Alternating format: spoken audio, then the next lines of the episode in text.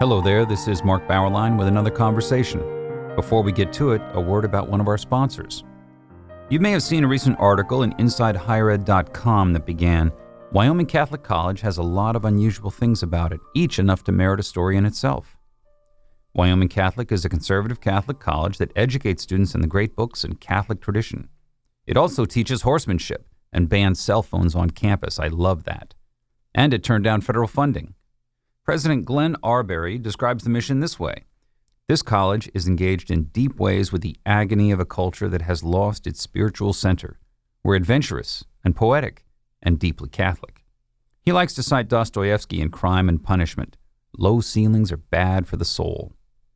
The ceilings rise at Wyoming Catholic, which is located in the foothills of the Wind River Mountains. The curriculum centers on the Western tradition. Its Catholic identity builds upon Thomas Aquinas and the magisterium of the Catholic Church and engaging with God in the wilderness.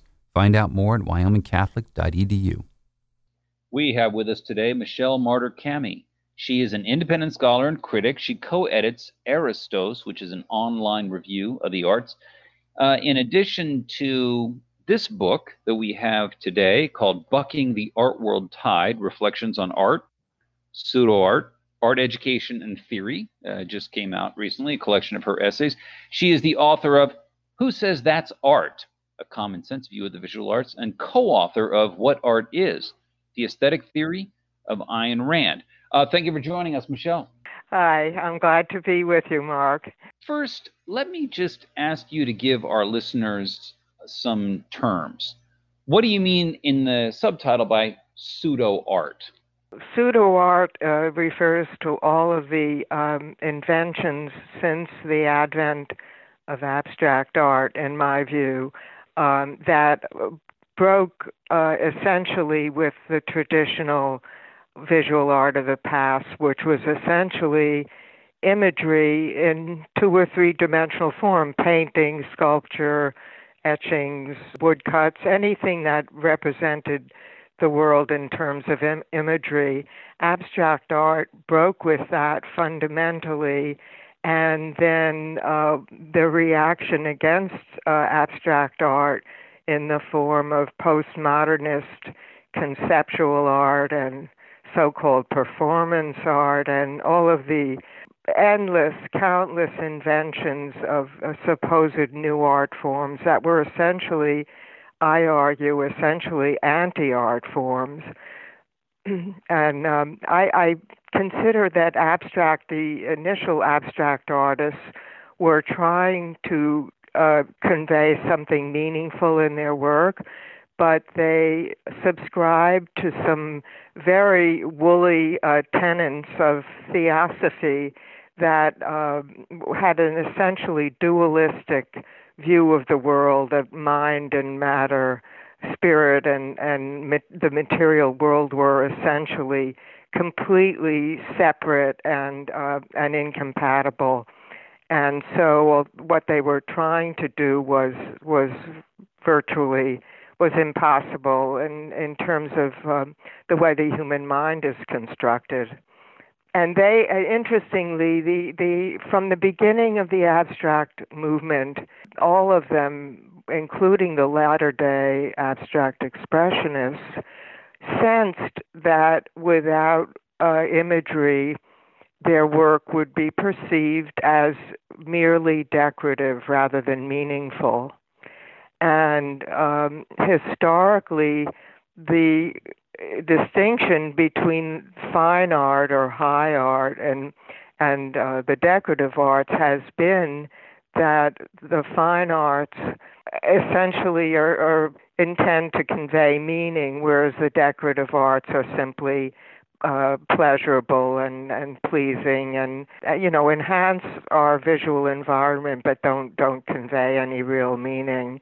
What are two real good specimens. You, you mentioned many in the book, but give our listeners two good specimens of pseudo art. A recent example, a relatively recent, would be something like Damien Hirst's pickled shark, the, the shark in a tank of formaldehyde. And that was it? That was the artwork? That was the artwork, and he gave it a, a utterly uh, pretentious title, The Physical Impossibility of, uh, I believe, in the, of death in the mind of the living, or something to that effect. And just totally pretentious. And of course, the ordinary person looks at it and it thinks it's something that belongs in a natural history museum, but it was displayed temporarily on loan at the Museum of Metropolitan Museum of Art um, to, uh, when when the esteemed uh, director Philippe de Montebello was still was still in charge, and I wonder whether it might have had something to do with his decision to leave. Uh, that it, you know, it had just the museum had had just utterly gone to the dogs when it uh, permitted work like that in its galleries. Uh, so that's one example. What is another example? Oh my, there's so many. Well, of course, pseudo art. I would I I put abstract art in that category as well. The famous grid paintings of Mondrian and uh, and uh, the abstract expressionists Jackson Pollock and and all of all of the the uh, abstract expressionists. All right, so here's the question, Michelle. I mean, you you have one example in a famous example where a a, a cleaning crew went uh, who worked at a museum, cleaned up every night after after the galleries closed, and they found a, a big pile of trash that had been swept onto into into the middle of the room, and so they cleaned it up and they and they dump put it in the dumpster, and and they they found out the next morning that actually this was this was a work of art that. that uh, Yes, and there actually there has been more than one one case like that. Another one that I cite was uh, some uh, sanitation workers in Germany who cleaned something up that they later discovered was uh, supposed to be a work of public art, and they they were subjected to re-education sessions by the city uh, to avoid mistakes like that in the future. I mean, this uh, this stuff is so incredible, Mark, that it almost seems too good to be true. I mean, you can't imagine the nonsense that professional art historians and critics and philosophers have um, have bought into, and and I really blame them for the insanity more than the so-called artists. I mean, uh, it, it none of this stuff would have been established in the culture and given space in major institutions if it hadn't been for the whole cohort of people who have uh, seemed to legitimize it. Um, another example, of course, is Andy Warhol. Um, and uh, famous philosopher Arthur Danto, who was a professor of philosophy at Columbia University uh, occupied an endowed chair of philosophy at Columbia University, and uh, he treated Warhol as though there was some deep philosophic content in his Brillo boxes, which were facsimiles of ordinary supermarket cartons. And he spun a whole theory around that uh, and gave rise to the term art world as one word which I use uh, deliberately use in my title. Normally, art world is two words, but but for Danto, art world was the whole uh, environment of theory and practice that that gave that legitimized work such as such as um, Warhol's. Only he thought he thought it was a perfectly acceptable phenomenon. I, on the other hand, am um, deeply critical of it. And, and one thing you bring out is that Warhol himself didn't look upon his work in such deep, profound philosophical ways, uh, nor did nor did Marcel Duchamp.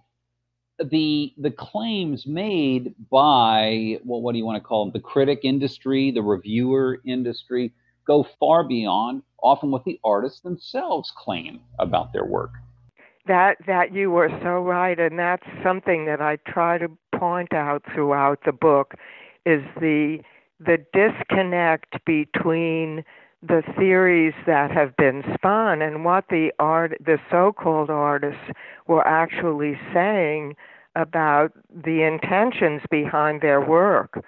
And um, the mistake of the critical and philosophic establishment is to treat them as though they were operating under the, the same sort of premises that traditional artists have, and, and they, they weren't. And if you examine, as, as I did, if you examine closely what they themselves said, it, it gives the lie to the whole uh, enterprise. I call it a, an intellectual house of cards that's been built up, and the the general public has sensed all along in its resistance to this work that there's there's something profoundly wrong and they really don't buy into it so that we have a critical and art historical establishment that is more and more divorced from ordinary people. It's it's its own little incestuous world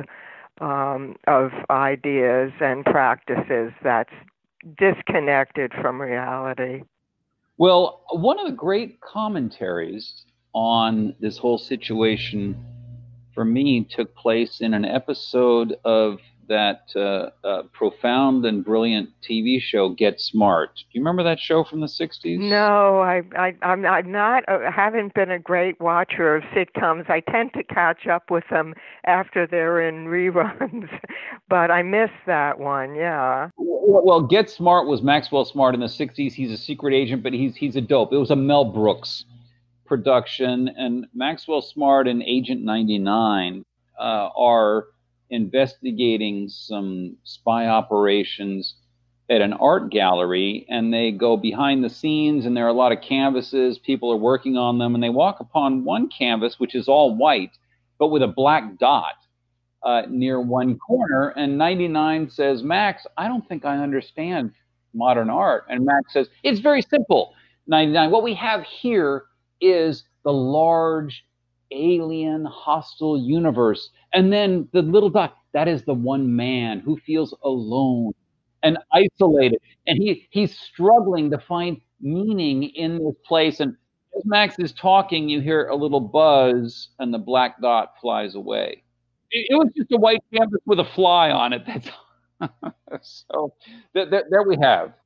There are endless examples like that yes. And um um i others that I've cited, I don't recall whether they made their way into this book or not. It's hard to remember what I've written where after I've done it, but um, there was a, a, a wonderful episode of the Murphy Brown show um, uh, that was a, uh, a takeoff on, on conceptual art that was absolutely brilliant. But but the the the establishment. I mean, I, I my on my blog, I wrote an open letter to the um, the uh, chairman of the trustees of the Metropolitan Museum of Art.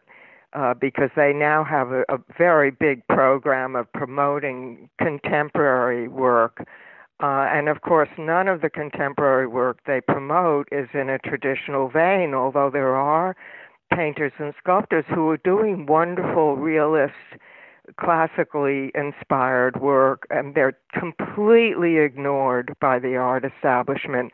A couple of the pieces in my book uh, discuss some of their work, and um, and I wrote a letter to the the the chairman uh, suggesting that the the Met was, you know, pursuing a policy that was uh, really indefensible.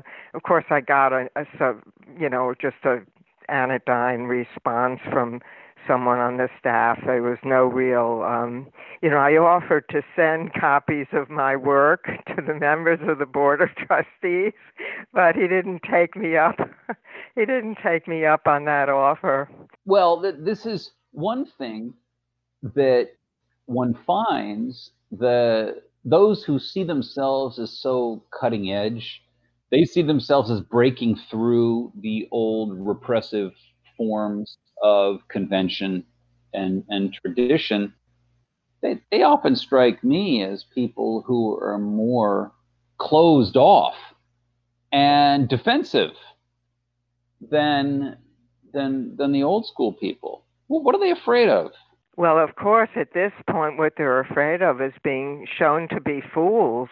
Um, and this is true. I mean, I, I recently, I one the final essay in the book is a, a paper that I had submitted to a couple of the principal journals of aesthetics, academic journals of aesthetics, and both of them rejected it, although they did make the readers had some positive things to say about it as well. But of course, I was challenging what they've, you know, the whole um, complex of ideas that they've bought into, and they're, it takes a very big person to to be able to uh, allow a challenge like that to to have space. And um, one of the wonderful uh, surprises. I had this morning a letter, an email message from a, a young philosopher of aesthetics in Italy, whom I had written to through academia.edu because a paper he wrote seemed to resonate with the kinds of things that I that I've been arguing, and I got a wonderful reply from him. Uh, so there are people out there even within academia, who sense that something has gone very wrong. I'm hoping that my book and work that that young philosopher is doing will help to turn the tide. I mean, eventually, I think truth prevails, and uh, one just has to persevere um, in in trying to get what seem to be reasonable uh, ideas out into the world and and believe that, that that it will find support. You know, one of the things that has most inspired me in my work, Mark, I don't know if you know the name Ignaz Semmelweis. He was a young uh, obstetrician in from Hungary working in the most prestigious hospital in Vienna in the mid 18th and mid 19th century and he made a discovery. It was before the germ theory of infection had become completely established but he noticed that the women in the wards who were attended by physicians rather than midwives were dying at a much greater rate than the women in the poor ward. And he he theorized that it had something to do with the fact that they were going directly from the morgue where they were examining um, infected cadavers to examining the women, and that somehow they were transferring the infection to the women. And all he asked was that they wash their hands. And he instituted a policy, and the the mortality rate went down dramatically but even with that evidence, the establishment, which had all sorts of weird notions of what the cause was, rejected it. And for years, he was fighting the uh, the medical establishment. To meanwhile, women were dying in droves. And I read a, a biography of him when I was a, a senior in high school. Now it was a, a fictional biography, but largely uh, based on the facts of his life and it so it made such an impression on me uh, that went far beyond the medical and scientific questions, but showed how resistant people are to any idea that challenges the the established received wisdom. That there's a human tendency to stick with what is is generally accepted, and um, that that has been a great source of inspiration to me in fighting this battle. Why do you think pseudo art has been so successful? I think it has to do with the fact that there is a cadre of supporting people and ideas and the the the art world environment has propped it up and I I actually um, had a brief conversation some years ago with uh, Larry Kudlow, whose wife happens to be a classical realist painter, a very, very fine painter. And I, I said to him, it seemed to me that what, what has happened in the art world is, is the equivalent of Gresham's law in, uh, in, in the mo- monetary world, that bad art has driven out good. You know, it's, it's easier to create and, and, and distribute. It's easier to talk about. You don't need strong historical knowledge to to talk about you know conceptual all you need all you need is the concept and you need some some contemporary theory or you need a political angle on on things sometimes i think it's just easier yeah, and well, yes, in a way, and and um, of course the journal. The problem is that so many people have lost the familiarity with real work and the ability to respond to it and in a way that is meaningful. Um, it's as though it's as though the people in the uh, the art world establishment don't really look and feel anymore. In, Michelle, in one essay, you note that an art journal compiled a list of 10 paintings that all students should know, but five, uh, five of those paintings, first of all, were from the 20th century. It had nothing from the Italian Renaissance, nothing from the golden age of Dutch painting, nothing from the Hudson River School in America. How is it possible to miss so much of the full sweep of art history?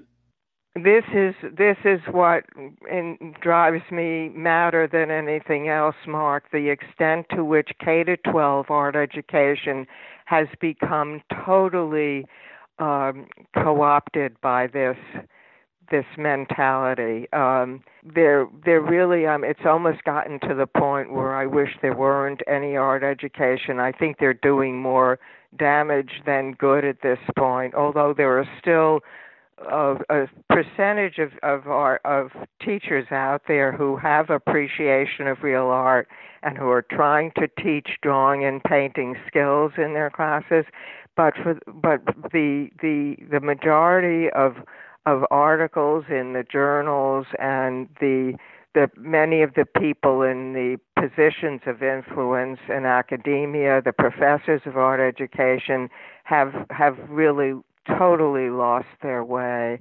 And I just see this as such a poisoning of the culture and the future generation of, um, of you know, potential appreciators of art. These kids will have no idea of what art is based on the sorts of things that they're being um, being taught. A, a, a woman who teaches high school art uh, told me a while back that she's so dismayed because all of the arts education focus in in in in schools is heavy on social justice and politics. Absolutely, yes, yes, and I, I deal with this in some of the articles in the book as well. Yes, uh, they, they have really it's a totally political, social focus and of of activism uh, where they've lost sight of art. They don't really care anymore about the quality of the work as long as the ideas are the ideas, you know, the politically correct ideas about uh, sex and gender and race and class and all of all of the political political buzzwords and but but that's where the passion is among arts educators today right?